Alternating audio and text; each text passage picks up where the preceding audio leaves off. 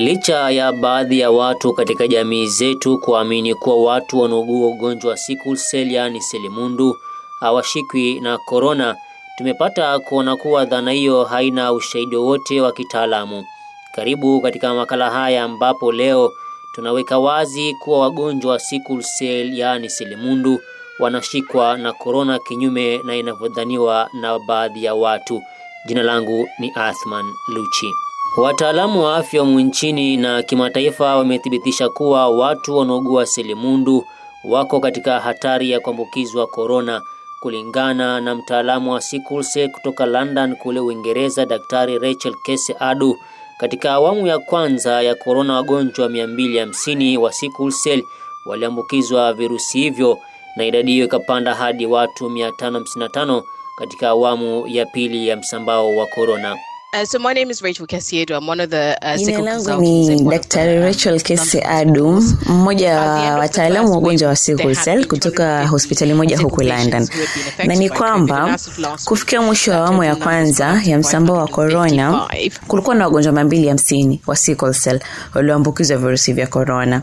Pia kufikia mwisho wa awamu ya pili ya korona, idadi hiyo iliongezeka hadi watu mm, mia tano hamsini na tano. Daktari Ado anasema katika awamu ya pili ya maambukizi asilimia 47 ya wagonjwa wa sickle cell walioshikwa na korona walilazwa hospitalini, asilimia 53 waliuguzwa nyumbani na asilimia 73 walipona korona licha kuwa na maradhi ya silimundu. Of Idadi ya wagonjwa wa sickle cell walioambukizwa korona katika awamu ya pili, asilimia 47% 47 walilazwa katika hospitali mbalimbali um, ili waweze kupata uangalizi wa kimatibabu. Ameongeza kuwa asilimia moja ya wagonjwa wa sickle cell walioambukizwa korona walifariki, ambapo idadi hiyo ni ya wazee pekee.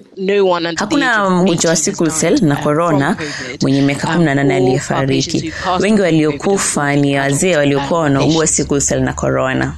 Hapa nchini nilimpata Kasim Juma kutoka Lungalunga, kaunti ya Kwale, ambaye anaugua sickle cell na ni miongoni mwa walioshikwa na korona, hii ikiwa ishara tosha kuwa virusi hivyo vinashika kila mtu. wale wanaoamini kwamba mgonjwa mwenye ugonjwa wa sickle cell ashikwe na ugonjwa wa korona, hizo ni dhana potofu, na ni dhana potofu kwa sababu watu wanaogua sickle cell wanashikwa na korona. Hadi mimi mwenyewe nilishikwa na korona na ninaugua huu ugonjwa wa sickle cell. Dalili za korona ni kama vile kuhisi mafua.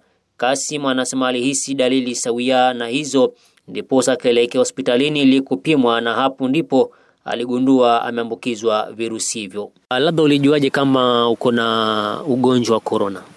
Nilianza maumivu ya mafua, nikaenda hospitali kupimwa, nikaonekana nimeathirika na ugonjwa wa korona, na nikawekwa chini ya usimamizi wa maofisa wa afya hadi siku kumi na nne ta matibabu hadi nilipopona, ndio nikaruhusiwa kuja nyumbani.